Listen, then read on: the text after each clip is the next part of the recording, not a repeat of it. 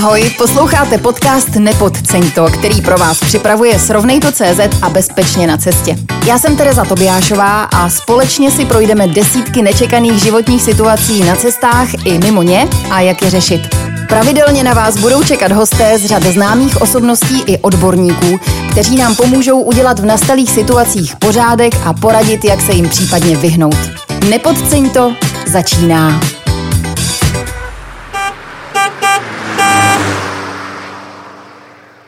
Vítám vás u dalšího Nepodceň to. Dneska se budeme věnovat cestě za sněhem, tedy navazujeme na to, co jsme řešili minule, na to, jak se připravit na zimu a dneska probereme opravdu už jenom ty horské podmínky a ku podivu se velmi okrajově zmíníme o autech a spíš se budeme vlastně věnovat sami sobě a tomu, jak se chováme na horách. Našimi dnešními hosty jsou manažer obchodu z pojišťovny AXA, pan Aleš Kahovec, dobrý den. Dobrý den. A dobrovolný záchranář Horské služby České republiky, pan Václav Bahník, dobrý den. Dobrý den. Pánové, já jsem zjistila, že úraz na horách zažila čtvrtina Čechů. Patříte do té čtvrtiny? Zažili jste nějaký úraz na horách? Teď samozřejmě, já vím, pane Bahníku, vy ho zažíváte pořád, ale spíš mi jde o vás, jestli jste někdy se zranil na horách, když jste byl jako turista. Ne, ne, ještě se mi to nestalo. Nepatříte do té ne, čtvrtiny? Ne. Ano.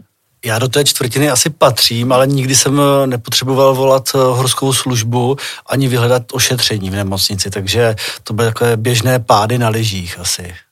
Tak to samozřejmě ano, ale nikdy to nebylo zranění, že bych potřeboval takovouhle pomoc. Rodinný příslušník ano, ale já teda ne. Dobrá, tak tím jsme si odpověděli rovnou na otázku, že vlastně nemáme ani jeden z nás velké zkušenosti s tímto tématem z toho pohledu člověka, kterému se to stane. Nicméně my budeme probírat hlavně vaše pohledy. Jak se třeba pojistit na takovou věc? Co navrhujete? Jak by se člověk měl připravit, když jede na hory, co se týká pojištění? Za mě, eh, z mého pohledu, jak z pohledu zaměstnance pojišťovny, tak z pohledu, řekněme, náruživého cestovatele je pojištění a kvalitní cestovní pojištění naprosto eh, zásadní věc.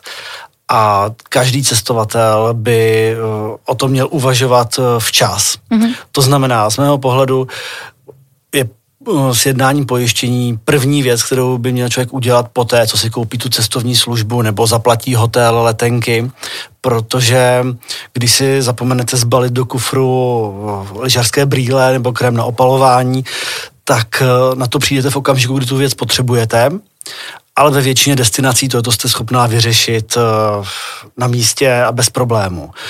U cestovního pojištění je to to samé přijdete na to, že jste si ho nesjednala v okamžiku, kdy ho potřebujete, kdy se vám něco stane a to už je v tomto případě pozdě. A pojištění nelze sjednat zpětně, pojišťovny mají výluky na sjednání ze zahraničí, tedy v okamžiku, kdy se vám něco stane a pojištění nemáte, tak jste opravdu v problémech a vaše dovolená se může rázem změnit eh, v noční můru, aniž bych chtěl cokoliv přivolávat. Hmm. Proto sjednání pojištění je krok číslo jedna před výjezdem do zahraničí. Mm-hmm. Pane Bahníku, jak se taková věc kontroluje, když si třeba teď jako vezmu člověka, kterému se něco stane, vy k němu vyjedete, tak první, co uděláte, řeknete dobrý den, co vám je a jaké máte pojištění? Uh, úplně tak to samozřejmě není. Záleží na tom, jak ten člověk na tom je. V první mm-hmm. řadě se staráme o to, aby jsme mu pomohli. Mm-hmm. Uh, co se týče Čechů, tak tam nás pojištění nezajímá, protože u Čechy, u Češi mají vlastně naše služby krytý svým pojištěním, respektive jsme nějakým způsobem financovaný. Jinak je tomu u zahraničních turistů, mm-hmm. ty zahraniční turisty my jakoby jim, jim Eh, jim účtujeme služby, které pro ně, nebo to ošetření, převoz a podobně, to jim, to jim účtujeme. Takže tam nás, tam nás zajímá, jestli jsou pojištěný spíš z pohledu potom nějaké vymahatelnosti. Mm-hmm. A stává se třeba především u polských zahraničních turistů, že pojištěný nejsou a pak třeba jako preferují to, že je odvezen třeba jenom k jejich autu a, a oni si už sami dojedou do Polska pro, pro další ošetření, pokud to je možné. Takže z pohledu českých turistů tam, tam nás to vůbec nezajímá a u jiných ano, ale až na tom, samozřejmě na tom druhém místě. A když si to teda vezmu jenom tak jako ze svého pohledu lajka, když mám teda kartičku pojištěnce, eh, na který je eh, takový to kolečko Evropská unie, což znamená, že mi to nějakým způsobem platí všude možně po Evropské unii, tohle to Poláci nemají? Ne, ne, ne, to zase záleží na tom, jakou pomoc vyhledáte nebo jaká pomoc vám přijde, přijde, přijde vám pomoct. I v tom zahraničí ty modely jsou různý. Mm-hmm. Například na Slovensku uh, se ty zásahy horské služby platí i pro Slováky. U nás tomu tak není. V Rakousku je zase ten model může být úplně jiný, takže není to, není to jednotný.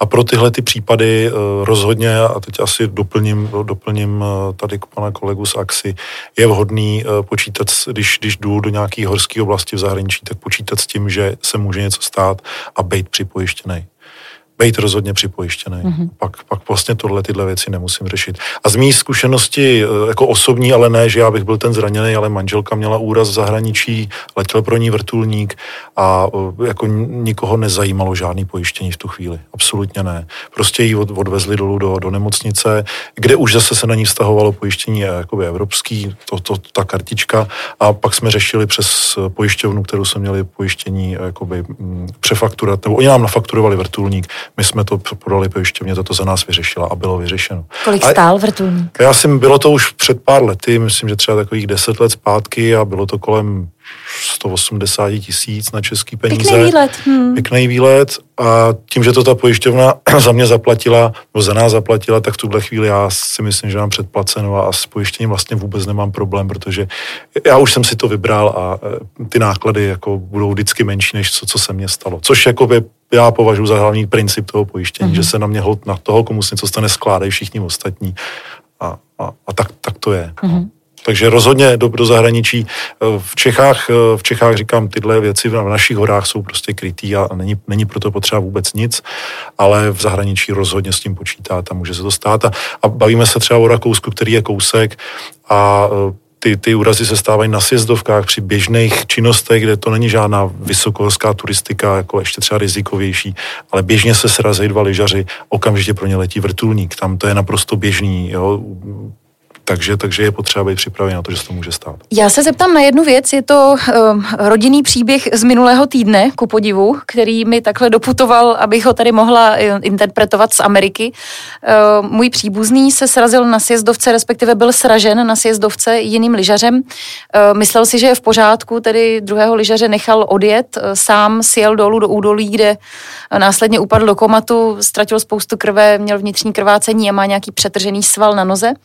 A pojišťovna se s ním vlastně nebaví, protože on to nenahlásil a nemají vyníka takže on to musí platit sám, eh, veškerý potom ten následný servis té horské služby a samozřejmě i pobyt v nemocnici.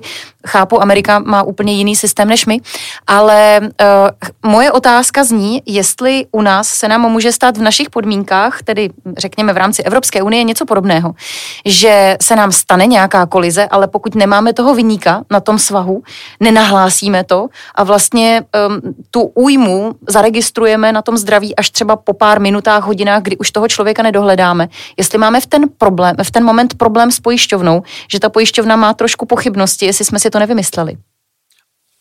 Určitě ne, protože, nebo nemělo by se to stát. To, že toho vyníka nedohledáte, nebo třeba ujede uh, při, tom, při té kolizi, tak uh, to vlastně není vaše chyba.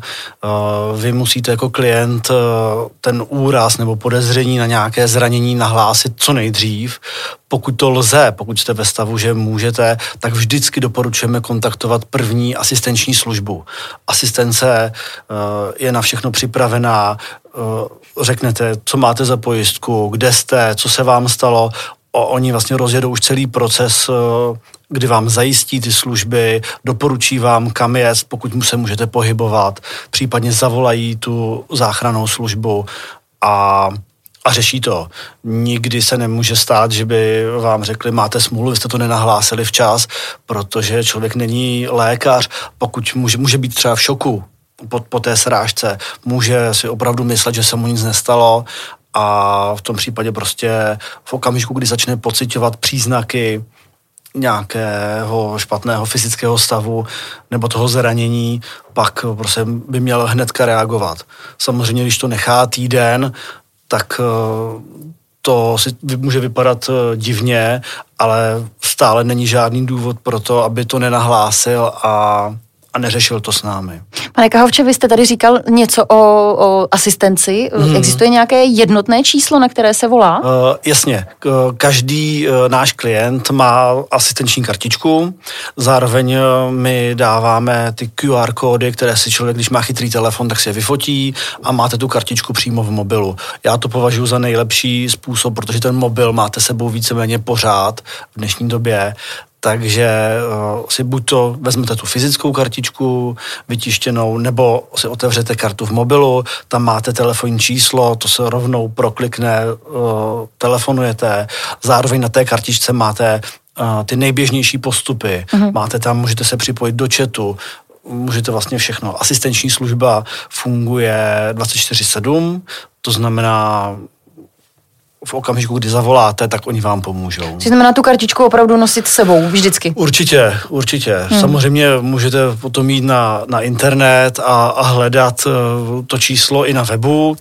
Rozhodně ho najdete, ale mít tu kartičku v mobilu je asi podle mě nej, nejlepší způsob, jak se k tomu číslu dostat co nejrychleji hmm. a, a být, být v pohodě. Já jsem chtěl jenom doplnit, spíš potvrdit to, co říkáte zase z té mý zkušenosti, eh, kdy eh, ten úraz se stal na cestovce mý ženě, srazil, ho, srazil jí nějaký lyžař, který pak jako odjel, když viděl, že se něco bude dít eh, a jak jsem říkal, pře, přesunul jí vrtulníkem do nemocnice, šla na nějakou operaci, já jsem za ní dojel a po nějakých dvou hodinách, třech hodinách, kdy se probrala, tak první, co se stalo, je, že tam přišel policista, v tom Rakousku a začal se jí ptát vlastně, co se stalo. Takže v těch civilizovaných zemích si myslím, že to je naprosto běžná věc a snažili se hledat vyníka, ale ve finále nikoli kvůli, kvůli jakoby tomu pojištění toho člověka, ale kvůli spíš jakoby potom nějaký odpovědnosti, protože tam je běžný, že ty lidi se jako mezi sebou vyrovnávají soudně, protože tam jsou další věci. A tam bych chtěl jenom spíš navázat na to, že potvrzuji, co se říkal, ale aby si třeba ty lidi, kteří jedou ven, uvědomili, že se může stát něco takového a vyníky budou oni. A opravdu v tom zahraničí je z mýho pohledu běžný, mnohem běžnější eh, než u nás, že po nich někdo bude něco chtít, náhradu prostě, že jsou doma, že, že, že prostě nemají výdělek a aby i ty lidi byli připravení a pojištění, pokud to je možné, i na takovéhle věci, protože když někdo prostě ve Francii bude požadovat, že byl já nevím, čtvrt roku v pracovní neschopnosti, tak ty náklady budou jako opravdu obrovský. A je to srážka na lyžích. Jasně, zaviním jsem to já, musím se k tomu nějak postavit, ale tím pojištěním se to dá samozřejmě všechno jako pokryt. Pojištění odpovědnosti je samozřejmě relativně hmm. standardní, už dneska hmm. součástí cestovního pojištění, ale i my jako AXA nabízíme, řekněme, tři základní úrovně krytí, tři základní produkty a samozřejmě čím jako ten produkt je lepší, tím vyšší limity krytí uh, zahrnuje, jak co se týče léčebných výloh, tak co se týče té odpovědnosti. To znamená rozhodně uh, je potřeba důkladně zvážit, kam jedete, na jak dlouho, jaké aktivity tam budete provozovat. Což znamená, že já když budu provozovat nějaký sport, který není úplně eh, klasický běžky, snowboarding nebo sjezdové lyžování, tak bych se měla připojistit ještě na nějaké extrémní sporty.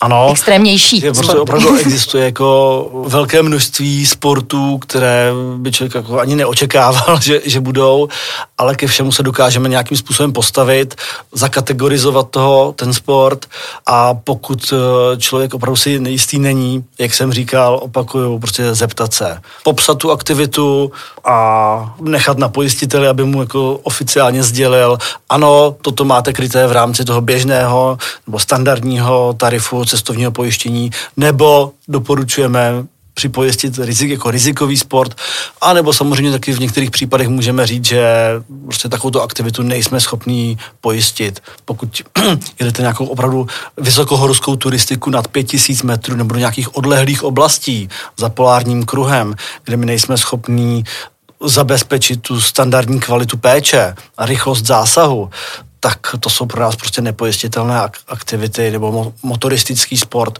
to je úplně klasický prostě příklad nepojistitelného sportu. Mm-hmm.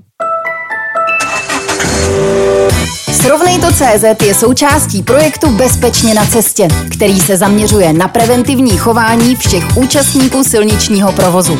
Třeba na to, co dělat, když dojde ke srážce se zvěří, Nebo jaké jsou postupy pro řidiče, cyklisty i motorkáře, které nám mohou při nenadálých situacích na silnici hodně pomoci.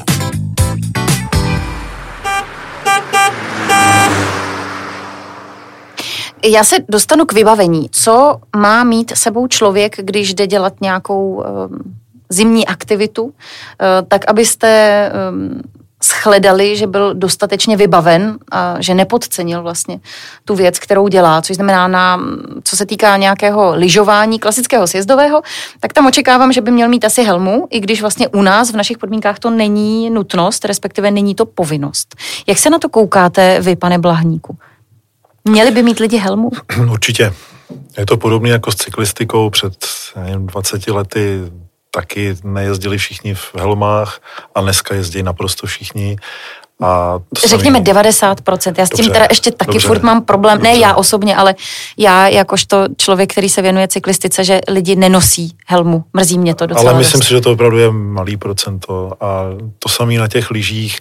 Jezdí se rychlejc, carvingový oblouk prostě zrychlil to lyžování. Myslím si, že i, že i jako ta, bych to řekl, koncentrace lidí je větší a riziko toho, že se někde s někým srazím nebo že pak vyjedu do lesa ve vyšší rychlosti je vyšší dneska a ty kolize potom, pokud nemám tu helmu, tak můžou být i fatální. Takže helmu, jako to, opravdu to není legrace a, mm, a to je, to je, to je stoprocentně. A plus, plus třeba se můžeme bavit o nějakém chrániči páteře, který taky není běžný dneska, ale určitě bych o něm zauvažoval, protože, protože prostě ty úrazy té páteře jsou opět, jako můžou být fatální. Mm-hmm. Jo, není to zlomená ruka, ale je to, je to třeba nějaký pobyt potom na vozejku. Takže to, tohle bych určitě apeloval, aby lidi o tom přemýšleli. A jak říkám, těch lidí je na těch sjezdovkách víc a víc. Samozřejmě teď jsme měli dva roky bez sjezdovek, ale to se doufám e, změní a ty rychlosti jsou dneska prostě, prostě větší. Já se zeptám na jednu věc. Vždycky mě zajímalo, když eh, já si koupím bundu, v té bundě je uh, napsáno, že tam je nějaký lavinový čip nebo něco mm, takového. Mm, Nevím, jestli to říkám mm. teď naprosto správně, jak se to jmenuje. Jak to funguje? Jasně, tak to je jedna z věcí, nebo jedna z možností, jak, eh, jak vlastně mm, identifikovat, nebo své najít někoho v lavině. Eh, je to nějaká destička eh, odrazná a funguje to na tom principu, že potom ta záchrana, která někoho hledá, tak má nějaký vysílač a ten vysílaný signál paprsek se odrazí od té destičky a lokalizuje se ten, ten člověk. Eh, my v tuhle chvíli tenhle systém na Českých horách od letošní zimy bude k dispozici.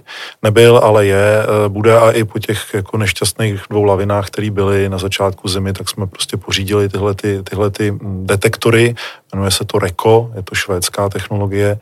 A výhodou toho je to, že vlastně přesně jak říkáte, tak v těch oblecích, eh, v oblečení, kdekoliv může být destička, vy si ji koupíte prostě v krámu. Nicméně, pokud se budeme bavit o lavinách, tak tou mm, jakoby nej, nejdůležitější jakoby pomocníkem ve vyhledávání jsou aktivní lavinový prostě vyhledávače, mm-hmm. který si ty lidi musí jakoby koupit speciálně a musí se s nima i naučit pracovat, protože, protože uh, ta respektive procento toho přežití, když je někdo zavalený v lavině, tak rapidně klesá s časem, kdy mu je ta pomoc respektive vyhrabaný, je, je nalezený, vyhrabaný, jak klesá s časem a ten kritický čas je, se, se uvádí zhruba 25 minut až půl hodiny. A je velice jako mm, málo pravděpodobný, že do této doby přijede ten záchranář, byť profesionálně vybavený na to místo a stihne to udělat. To znamená, primární je kamarádská pomoc, nejezdit nikam sám, být s kamarádama, který jsou takhle vybavený a hlavně s tím umějí i dělat. A umějí to dělat opravdu automaticky, protože pak v té krizové situaci, a to zase to můžu mluvit i z osobních zkušeností, kdy jsem něco zažil jakoby v lavi, s lavinou, tak se ten člověk najednou chová jinak. A, a když to není zautomatizovaný, tak, tak i když to umí, tak, tak to může být prostě problém. A zase zpátky k těm věcem, to, to jsou potom fatální věci. A lavina v Krkonoších nebo v Jeseníkách je úplně stejná jako v lavina prostě kdekoliv jinde v Rakousku je to prostě stejný sníh, který na člověka padá a, o to je to možná zrádnější u nás, že, že to tady nebylo. Teď ty, že, ty aktivity se teď hodně posunuli uh, i s covidem do té míry, že hodně lidí začalo dělat ty, ty, ty mimosjezdovkové aktivity a můžete dělat ski alpinismus prostě v Krkonoších bez těhle toho vybavení, protože jdete po bezpečné cestě nahoru, sjezdete po sjezdovce, nepotřebujete to tam. Ale pak si jdete sjet nějaký, nějakou část, která je lavinová a, a říkám, před pěti minutama to byla bezpečná cesta a najednou není a, a, a jste, prostě, jste prostě v nějaký svízelný situaci. To znamená bez, bez, bez, bezpodmínečně potřeba snažíme se taky pracovat na nějaký osvětě, aby ty lidi si opravdu tohle to uvědomili. Ještě mám jednu věc, která se týká, um, řekněme, nějaké nehody, nebo něco, když se mi něco stane takhle na hmm. horách. Mm. Chápu, že u nás v Česku máme aplikaci Záchranka, mm. se kterou se dá asi poměrně dobře pracovat i na horách. Je to jo, tak? Jo, jo, to, to jsem rád, že jste to zmínila, protože uh, myslím si, že aplikace Záchranka je opravdu jako výjimečná a jedinečná nejenom tady u nás, ale myslím si, že v celé Evropě, možná i v celém světě. Uh, teď trošku přiřívám jejich polívčičku, ale my s nimi samozřejmě spolupracujeme a opravdu je ta aplikace eh, jako, jako skvělá a pomáhá. A to nejenom na horách. Jo? Já opravdu doporučuji, aby kdokoliv má mobilní telefon, na kterým to je možný instalovat, což dneska prostě jakýkoliv chytrý telefon, ať to udělá. Eh, protože ta, co, tam tou zásadní výhodou té aplikace je to, že, že kromě toho, že se někam z ní rovnou třeba dovoláte, tak zároveň se ten člověk, komu voláte, to znamená ať už záchranná služba, anebo horská služba v horském terénu, tak se doví o vaší polohu. A to je prostě přesně o tom čase, než se k vám ta, ta, ta záchrana dostane. Když jste ve svízelné situaci, ať spíš, když třeba nejste úplně v té oblasti horský znalej, tak říct, kde jsem, kde potřebuji pomoct, je časově náročná a tohle nám strašným způsobem šetří čas, než se k tomu člověkovi dostaneme. Umí ta aplikace prostě posílat polohu, umí v momentě, kdy my požádáme toho člověka a on řekne ano, tak ho umíme i jakoby potom vidět jeho pohyb, umí ta, umí ta aplikace uh, vlastně přenášet video nebo obraz, znamená, že ten člověk člověk, když je v nějaký tísni, neví, kde je, eh, tak i dokáže prostě zapnout tu kameru a ukázat tomu člověkovi, jsem tady a ty lidi, kteří v horách jsou znalí, horská služba, samozřejmě to jsou lidi, kteří v těch horách žijou a, a je to jejich chleba, tak to poznají a dostanou se tam rychleji. Takže za mě to je, to je opravdu perfektní věc a když jsme mimo horské oblasti, tak to samý, jo, já, já se okamžitě dovolávám prostě záchranné služby, která, která má zase moji polohu a, a, a může, může pomoct. A jsou tam další, pro horskou službu jsou v té aplikaci další, další podpůrné věci, jako nějaká kniha tour, kde dřív třeba v horách bývalo běžný, že na té chatě odcházel jsem někam, tak jsem napsal, kam jdu, proč jdu. Když jsem se nevrátil, tak se vědělo aspoň nějaká trasa. Tak ekvivalent toho dneska v té aplikaci jako nová věc je, už na Slovensku se to používá, myslím, že rok nebo dva, teď to přišlo k nám a zase to, zase to může nějakým způsobem pomoct, když se pak něco stane. Existuje nějaká aplikace na evropské úrovni, kterou by si člověk mohl stáhnout, nějaká hm, horská taková jako? Tohle typu ne, tohle typu ne, ale právě aplikace záchranka proniká i do dalších zemí, to mm-hmm. znamená Slovensko, Rakousko, v podstatě dneska celý uh, to, to Maďarsko, teď když mluvím o těch horách, tak samozřejmě Maďarsko asi není úplně tou, tou, tou správnou lokalitou, ale i tam funguje pro ty, pro ty běžné věci a je napojená na ty jejich, jejich vlastně uh, systémy, uh, systémy záchranných služeb. Takže ta aplikace záchranka se myslím je fakt jedinečná a, a rozrůstá se. Mm-hmm. A všechny ty, ty aplikace a všechny ty pomůcky, které můžou tomu člověku pomoci, jsou o předcházení tomu riziku. O o tom, že ten člověk o tom uvažuje do, dopředu a dokáže to vyhodnotit a nějakým způsobem se připravit. To je přesně ono, ještě, že to skočím, přesně tak, přesně tak jak to teď zmínil. Kromě toho, že když se dostanete do problému, tak tam jako něco, něco pošlete zavoláte si o pomoc, tak zároveň v té aplikaci, a ty aplikace má už dneska hodně, hodně lidí, velkou bázi, tak my, ale i jiný subjekty jsou schopní tu bázi cíleně oslovit nějakou výzvou, nějakým prostě prudká změna počasí na těch horách je běžný, i na našich horách, že prostě ze sluníčka během 4 hodiny je opravdu vychr a my jsme schopni těm lidem, kteří v té oblasti jsou a mají tu aplikaci vlastně u sebe, tak jim cíleně říct, bacha, blíží se ten problém a oni se můžou dopředu zachovat. Že není to jenom o té pomoci mm-hmm. v nouzi, ale i o té prevenci. Já se ještě zeptám přeci jenom na jednu věc, byť jsem říkala, že to tady zmíníme velmi okrajově a teď se k tomu dostáváme a to jsou auta na horách. Eh, pane Bahníku, řekněte mi prosím, bez čeho nevyjedete vy, když výjíždíte svým vozem do práce? Co musíte mít? Mě osobně. Mm-hmm. No. Uh, tak zase, když jedu do práce, tak jsem běžný člověk, takže jedu normálním autem. Uh, když se bavíme samozřejmě o horách, uh, tak, tak je to o nějakých řetězech, které bych měl mít připravený a který bych zase měl umět nasadit. Uh, další věc je, že bych je měl asi nasadit včas, jo, nečekat, až někde uvíznu, ale prostě snad dřív to vyhodnotit a nasadit je.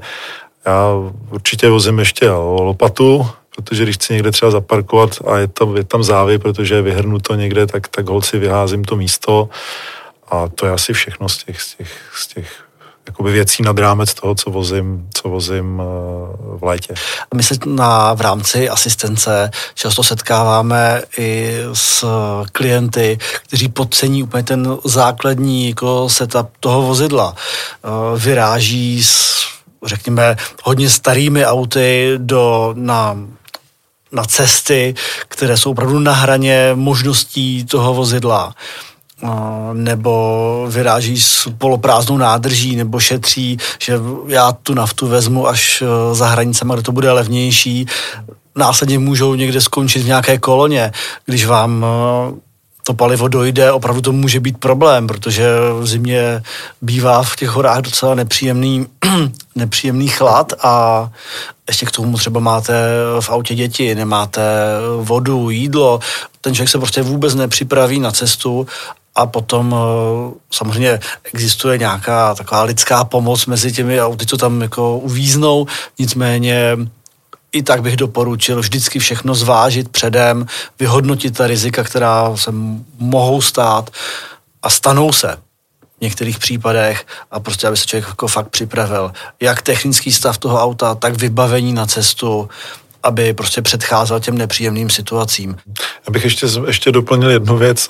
Mluvíme o tom, aby bylo připravené auto, abych se vrátil zpátky k mobilům a možná bych jako trošku apeloval na lidi, aby, aby ty mobily, protože to je opravdu pomoc veliká, aby je měli nabitý a pokud jdou na nějakou horskou túru, jako vědí, že to je na celý den, tak aby si prostě pořídili uh, i nějakou powerbanku, protože dneska ty mobily sice vydržejí dva, tři dny, ale v, v té zimě to známe to, prostě ta kapacita klesá a pak, je to, pak to může být opravdu zase, zase jakoby problém, když ten člověk sice má mobil, ale, ale hodně nemá baterii. Takže nabitej mobil, a vzít si sebou powerbanku, kterou jsem schopen to když tak jakoby dobít. To, to, bych, to bych doporučoval. Pánové, já vám strašně moc děkuji. Dnešní díl byl o něco delší a myslím si, že těch témat jsme stejně probrali tak 10% z toho, co jsme probrat chtěli, protože to téma je opravdu široké a proto odkazuju úplně všechny, kdo by se chtěli dozvědět ještě o dalších tématech, které souvisejí s cestou za sněhem, s pobytem na horách, s autem v horských podmínkách, aby se podívali na naše stránky nepodceň.cz, protože tam jsme umístili další informace